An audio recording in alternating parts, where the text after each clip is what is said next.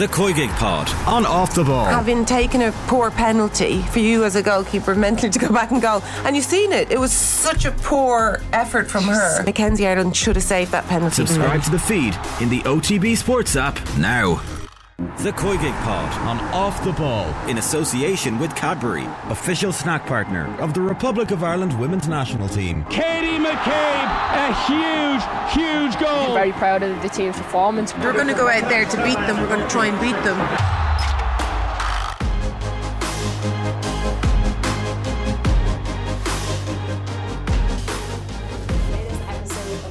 COYGIG podcast. Kathleen McNamee here, and sadly, we are not all together in studio today as we were for our last very, very special episode. But I am joined as ever by Karen Duggan and Emma Byrne to look back over the last two semi finals and also look ahead to Sunday's World Cup final. We saw Australia, the Matildas, the brilliant hosts of this World Cup, sadly fall to England uh, in their semi final in what was a slightly cruel scoreline, I have to say, considering how brilliant the Sam Kerr goal was. There was a great shot from, uh, I think it was a Getty photographer of Mary Earps kind of twisting to see the ball going into the back for a net. I don't think I've ever seen such a brilliant angle of a goal. Um, and then, of course, we also had Spain going through after defeating Sweden once again, bridesmaids, sadly, never getting their big moment on the scene. Emma, you were the one who was looking forward to Spain England final. How are you feeling now that that's actually come to pass? Yeah, I think it's going to be good. It's going to be a footballing final, so I think that's generally what I was looking for. Um, it's a tough one to call. I think it's going to be a really good game. I just hope they don't cancel each other out and they both go for it, which I think they will. I think they're both going to go for it. So yeah, excited to see that. I'm, I'm interested, really interested in the Spanish lineup. Mm. That's gonna difficult to call for sure. Are you talking about the striker area? I'm talking about the midfield. Will he play Alexia Putellas? Will mm. he play? And then striker Ma- Mariona Caldentey, will he play Redondo? Those three positions, I think, are definitely a big question mark over them, especially what happened when he made those changes. So, yeah, that's the big question. Do you keep Paralluelo as an impact sub? I wouldn't. You'd start her. I'd I would her. as well. She's terrifying. Yeah. Imagine yeah. her against Bright. So good. Well, just the pace. Like yeah. we're just I think Spain might try and soak them up, soak the pressure up a little bit and go for counter because you've seen what happened against hmm. Australia. Mm. I know they're different strikers and Sam Kerr and Paralluelo, but Paralluelo is so quick. She might be one of the only players that they have that can make those Break runs the line, yeah, and stretch the game. So that will allow the the Spanish, well, Jenni Hermoso to get on the ball in that number ten position. So I mean, personally, I think he has to play her. He has to. Do you think that's the way they'll go though? Spain Spain like to dominate possession. Do you think that's they the... do? They do, but I think they have. I mean, they have to do something a little bit different because they didn't dominate in midfield against Sweden. Mm. Sweden did an excellent job. I think England are too good in midfield as well to allow that to happen. Um, and they're just so dangerous. England going forward, like they they, they attack on the the wide areas, they attack through the middle so I actually think the first initial tactic will be to bypass the midfield because the big question mark for me is Alexia Putellas as well. She's not at her best. She's still trying to get there. She's still very, very good, don't get me wrong, but you know, she's not firing off all cylinders. And I don't know if you saw when she came off what happened. Yeah. The goalkeeper not pleased, shall we say. her hand and she kind of not but she definitely took her hand away and I thought, hmm, considering everything that's happened in the past about the the 15, I think Jorge Vilda might look at that and think, no, we're not having that. That's not going to happen. So I think that's a big question mark. If they don't play Alexia, I think they are going to bypass the midfield. So, what would you do if you were the coach, Emma? If you were picking that team, what would be your setup? I would play Alexia. I would play I, I would play the same team. I, I'm very nervous about Laia Codina. I do like her as a centre back, but again, she doesn't have a lot of experience. She does make mistakes. But I would pick the same team, but I would bring Paralluelo in for Redondo. Okay. Yeah. And, And then Okay, I s- you big big question on the other side then is do you bring in Lauren James? Karen, it's almost like you know what I'm thinking. Absolutely. Do you? Is it Absolutely. harsh on Ella Toone? Yeah, I mean it, it is, but to be quite honest, sh- Lauren James, there's no player like her. Mm. There's no player like her. Ella Toone has, has done excellent i- in the last game against Australia, but she hasn't been consistently excellent. Mhm. Whereas Lauren James has just got something different, and Spain would prefer to play against Ella Toone, and you have to look at the opposition as well. It is harsh, but when you've got a squad of excellent players, it's always Yeah. going to be harsh. So, Is No room for sentimentality in a final either. Best team. So Mm.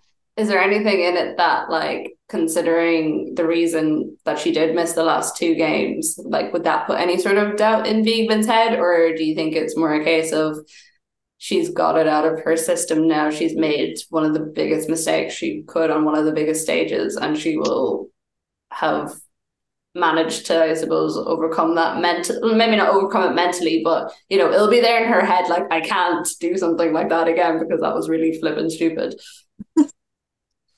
Yeah, there's think- no way she'd do something like that again. Absolutely not.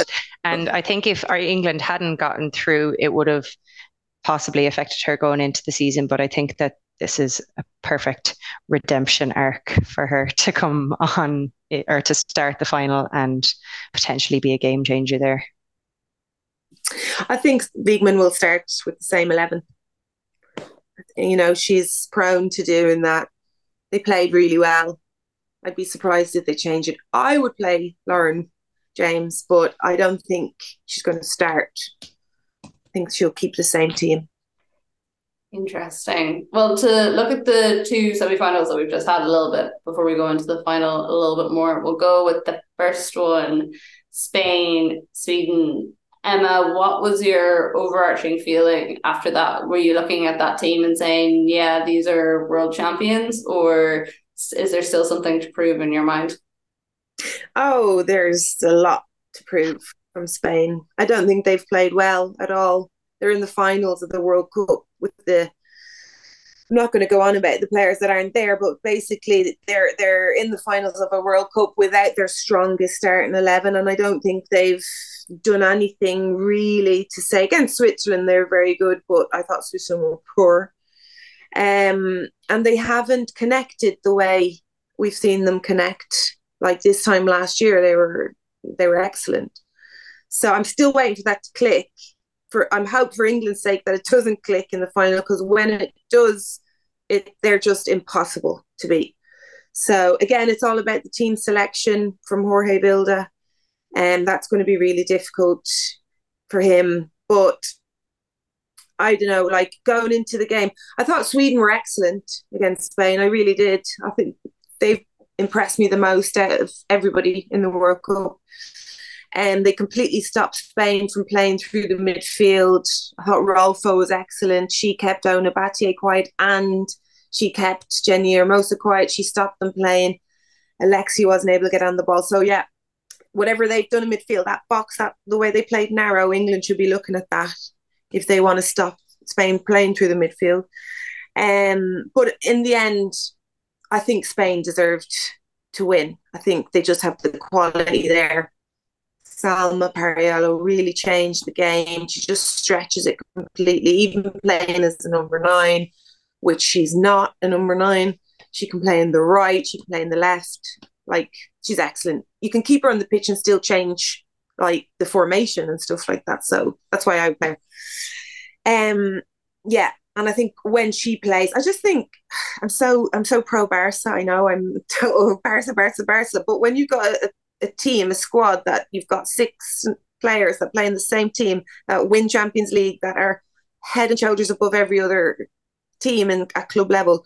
You have to kind of play them together. And I'm including Jenni Hermoso in that, even though she's not a Barca now, but she's she is Barca. She's very, very Barca like. So well, she was That's there for long enough to kind of be able to play that sort of football with those players as well. Karen, a word for Sweden. I said at the start, kind of always the bridesmaid, never the bride. I don't know, was it Rolfo or Eriksson after the game said that she doesn't know can she take getting so close and not quite making it. Again, they have had quite a lot of heartbreak over the years when it comes to these things. For those players, how do you kind of pick yourself up and keep going, I suppose? Oh, like it is obviously devastating, but uh, based on the form they had going into the tournament and the kind of football they were playing, I was surprised that they got as far and put on as good a showing as they did um, to get that far. And I really worried about them against the technical teams, against your Japans and Spain, and they like the first half against Japan was so so impressive, and then I kind of thought maybe that that was just their peak, but they played really, really well against Spain again. But like Emma said, Spain have more quality than Sweden. Um, I think Sweden looked like they'd gotten themselves together and they were obviously very well drilled, very fit, physical team. But that's that's what they are and that's their level. And teams like Spain then have are getting to that level on physicality basis, but they have just that bit more flair that can punish you. Um, more ability to put the ball in the net, which Sweden didn't. They're very much reliant on set pieces still, which we know all about. Nothing wrong with it. Just that's the level they're at, and I think the semi final was was their their peak. It's kind of interesting because I think between like Spain, Sweden, and England at different points, we've said that like none of them have played particularly impressive football, but they and like have had good patches, but also still have a lot that we'd like to see from them. Emma, is that like a symptom of maybe they're not being like the powerhouses that maybe we have had in previous years where there's just like one team that comes through, blasts everyone away, and it actually shows there's a much more even playing field to a certain extent for the teams? Yeah, absolutely. You know, the the smaller nations are definitely closing that gap and it, it was all for me it was a lot to do with physicality and fitness and stuff like that. Now they're you know we we ireland were getting beaten on that alone. Like we just weren't fit enough we weren't physical enough. They were beating us in 1v1s and just couldn't recover. That is no longer the case and rightly so. It shouldn't be a question mark over anybody's fitness because most teams are professional players but you know we talk about usa they're in a bad way like they would always be in the team that you would say they're going to get to the final. They always do. But this time, you know, they just were so individual. It was so strange for me to watch USA and say they cannot play together as a team. Mm-hmm. They're, they're playing in, as individual players, and those individual individual players um, weren't good enough, aren't good enough, don't have the experience. So you've got teams coming up like Sweden, for example. That is the best you're going to see Sweden play. So where do they go from here? They they go down basically. I think because you've got Asllani, Kosovare Asllani, who probably played the best tournament I've ever seen her play. She's like 33, so um, it's going to be difficult for her in four years' time to be as good as she was. Um, and I just think these teams that were considered the powerhouses like Germany, Sweden, Norway was up there at one stage. I mean, it's been a good few years since they were up there, USA. Um, they don't have that advantage point of being fitter, being physical. So obviously the teams that have physical fitness, fitness, um, they have the tactics, they have the flair players, they are so creative. The two teams that are in the final probably, apart from Japan, have been the most creative teams in the tournament. Lauren James is a big part of that. She's so creative. Um, and that's what it's about. Now, there's no more talk about physicality. Even Japan, okay, they need to do better balls in the air, but you know, that's something they can work on. But apart from that, you wouldn't look at a team and go, oh, they need to get fit. That's not mm. the case. So that's brilliant. It's now about the flair players and it's about the tactics and it is about management and coaching styles coming yeah. into it. It is about the manager making the right decision. It's about the manager getting the tactics right. So the pressure is on them. it is interesting when we look at like the managers that are there in these final stage. Mean, Sarina Wiegman, every major tournament, she's played in, she led a team to the final. Tony Gustavsson won two World Cups as an assistant manager.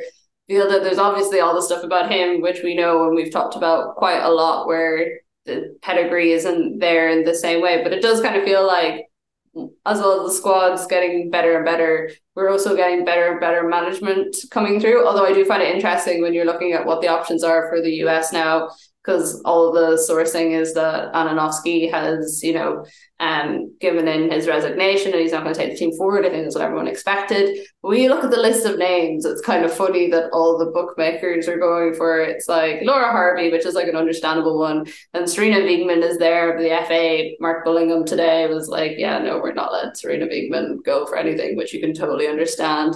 And then there's random names thrown in there like Phil Neville, and maybe that's just a consequence of like the people who are doing these things of not knowing what they're talking about. But you're like, there's so many better managers out there than the ones that you were listing for this US team.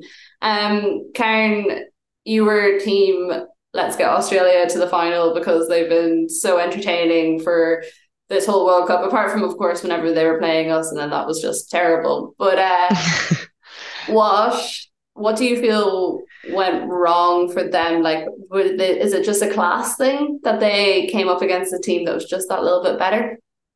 Yeah, I think um, they were. We always had them pegged as a counter-attacking team, but there's slight vulnerabilities at the back, and England had enough of the ball and enough pressure to make that show. Um, I think Carpenter obviously made a, a, a, quite a big mistake there, but again, like the ball over the top should never have come as easily as it did, and we should have been able. They should have been able to just um, communicate that better between Arnold and and the defense. And if essentially that's what it came down to. Um, it had taken so much out of them as well to get to that point. Um, you always kind of felt like England had another level to go, whereas I think every step that Australia came through was an added bonus. Um, and I think all their big names showed up when they needed them to, which was great. But again, like Sweden, I think that that was that was their the level. I think getting to the semi final was a fantastic achievement. Um, and yeah, like a lot of players will have put themselves in shop windows and will become household names and stuff like that. And I just think like it, it would have been great for the tournament when you saw those scenes mm. of when Sam Kerr scored the goal. Like they're not going to be oh. um, emulated anywhere across the world. It can only be the host nation that that does that. So that was phenomenal to see, and obviously would have liked one last hurrah to see that again. But what they've brought to the tournament has been fantastic. Is it like 11 point something million people watched it just on one channel in Australia, which is like nearly half the population? You saw the scenes from Men- uh, Melbourne, from I think it's Federation Square, it's called, where everyone just like starts going berserk whenever Sam Kerr scores that goal. Emma, for a player like Sam Kerr, who's done it all across, you know, multiple leagues and multiple continents, obviously had the like devastation of not being injured for those first few games, and we didn't know if we were going to see her at all in the tournament. You know, crying when she was doing the national anthem ahead of the Ireland game because she knew she wasn't going to be there. For her to get that moment, get that goal, to have at least that one shining moment, how important do you think that is for her?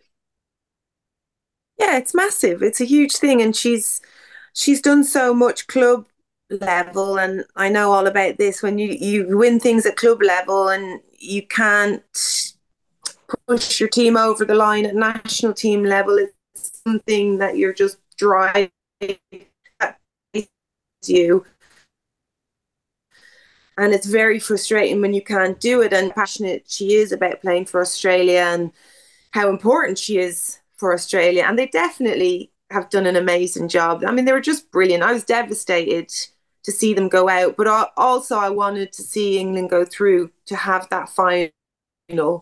Um, you know, England, Spain, Spain, England final is just going to be absolutely. Yeah, they've they've always been a team I loved, and mainly because of Sam Kerr. She, you know, if if she's not playing, they're not the same team, and she doesn't like to take the limelight a lot, but she should because she's very, very important and you can see the difference she makes. I mean, she basically created that goal and scored that goal on her own, which was amazing.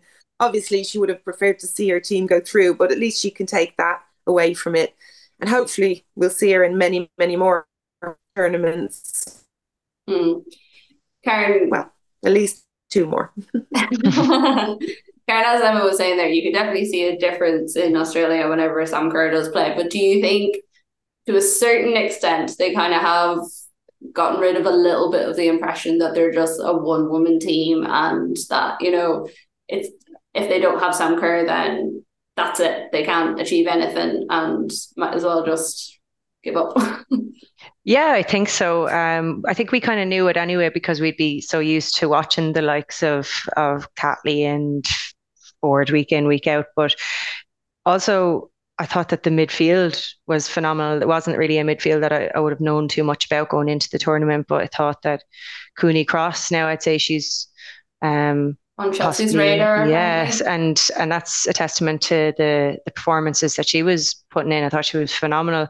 So it shows that they're not just dependent on lumping a ball up to the four to Sam Kerr and, and getting a goal out of there that they can put it up to teams physically and that they can also, you know, create um, a little bit more and they have a lot of pace and power down the flanks as well. So definitely not not a one woman team, but they still have the best striker in the world. So it's yeah. it's always going to be the case. It was like when Ronaldo was at Man United. Yes, he was the best player back then, but there were good players around him that helped as well. I mean, if you had the option, you would definitely take Sam Kerr on your team. I I wouldn't be turning her down if she was suddenly like, oh, I have an Irish family member. Um, Emma, we saw England and Spain go up against each other in the Euro quarterfinals last year in what was one of the most exciting games. Um, I was at that game and I just remember the Spanish journalists around me literally in tears whenever the England goal went in. They gave them the lead. How similar do you think the style or the play is going to be between that match and the final? Because obviously, some different personnel involved. You know, say England don't have the likes of Fran Kirby, and Spain have the likes of Alexia Putellas back, Mapi León's missing. What? How similar? How much do you think we can judge? I suppose the two sides of what has happened before. Yeah, I mean, Spain don't change how they play. I think they had a better team in the Euros, and I think England had a better team in the Euros, but I don't think it's going to take anything away from it. I think um, if England had maybe two more games going into the final, I'd be lumping on them to be honest, because they just seem to be getting better and better and getting a little bit more used to playing with each other. Lauren Hemp is just reaching her form, playing in that central position. Um, different teams than the Euros for sure, but similar style. I think it's going to be quite cagey um, at the start. I think Spain might control it a little bit at the beginning. I think England are going to have better chances, like the Euros, and I think it's. Um, as I said, I don't think you can call this one, which is great, which is brilliant. Obviously, it's our job to try and call it. so I'm going to try and find out the team. then I'm going to try and call it. um, but yeah, I mean, I don't think they're going to look back in that game. I don't think they're going to look back in that game. I don't think they're going to really re- review that game because it is a very different team from England. It's a different about performances in the last couple of games. And as I said, win and lose this game. Mm. Karen, I know Emma's just said this game is impossible to call, but head and heart, what are you thinking in terms of who is possibly going to be the one to come out on top, and what do you think the difference will be? Um, head and heart, head England, heart Spain. Um, again, Spain are just the team that I prefer watching. Um, they're probably more exciting. England are a more efficient team. They have a better coach, and I think that she's protected them and brought them together in such a way that even if they do go a goal down, that they can react quite well. Whereas I, I don't know, Spain could still be prone to something like what happened in the Japan game. Um, I don't think it'll happen because a lot of them are used to the big stage, obviously, with Barcelona and playing in Champions League finals. But there's that element of doubt in my mind that they have that kind of vulnerability mentally. And I think that not that England have better players, but that what Wiegman has brought to the squad is a resilience that I don't know if Spain have because just it's just been such a mess. Yeah, it's hard to know how much. I know I was asked this question today on off the ball. You know what what have the mutterings been out of the Spanish squad about everything that happened over the last year and stuff? And it's funny because there seems to be almost an acceptance publicly, anyways, that everyone's just going to get on with this and they want to do as well as they can in this tournament. They want to add to all the underage World Cup success they have had. And it has a it's been a major talking point, I suppose, for people like us or people on social media who are kind of like watching how everyone's interacting. But in terms of like in press conferences and stuff, it's not something we've massively heard about. Emma, for this Spain team, what will it mean after everything that they've gone through as a group if they do manage to win on Sunday? Um, I think it's going to be like, uh, listen, this team is full of winners. They're they're players that would do anything to win, and I think that's very important thing to to remember. I think initially it will be complete elation. Like if you win the World Cup, there's nothing else that's going to be in your mind, just to party basically and to celebrate. But then obviously, you know, it, I'm just thinking what the players at home are thinking right now. Like after the Japan game, I'm sure it was like, hmm, the you know Spain are missing their big players, and if they were there, maybe if Mapi León was there, Japan probably wouldn't have scored those goals. That's that's for sure. So the fact that they've made it this far without them, it's kind of a bittersweet thing because I I know that the players left behind were trying to push women's football further. That to improve things like you're in a great position. So i'm sure there are going to be a lot of if if they do win. Yeah i can totally imagine how that would be the case for them. And also as you say all that we've heard from those players that did stay at home is that you know they have very strong reasons for wanting to not be a part of the squad and I don't know, to not see them win the World Cup A is going to be, I'm sure, happy for a lot of them, but also difficult. But there's also the other side of, well, the manager has led them to a World Cup. It's very hard to then turn around and say, well, he shouldn't get another contract or he shouldn't stay on for another couple of campaigns. so it also kind of throws up the questions, I suppose, for them in terms of, well, where where do you go from here? What does it mean for their international career path this summer? Listen, if you're fighting for something that you believe it is worth, if you're fighting enough for something that you believe it's worth to step away from the national team, then you you do that. Mm-hmm. The, the the problem is players went back. I'm not sure what they were fighting for. Was it were they fighting for themselves or were they fighting for the bigger picture? It wasn't very clear from the start. So at the end of the day, this manager has brought them to the the World Cup final I think they've lost their the strength that that they've lost that to put their part um and that's the bittersweet thing about it like but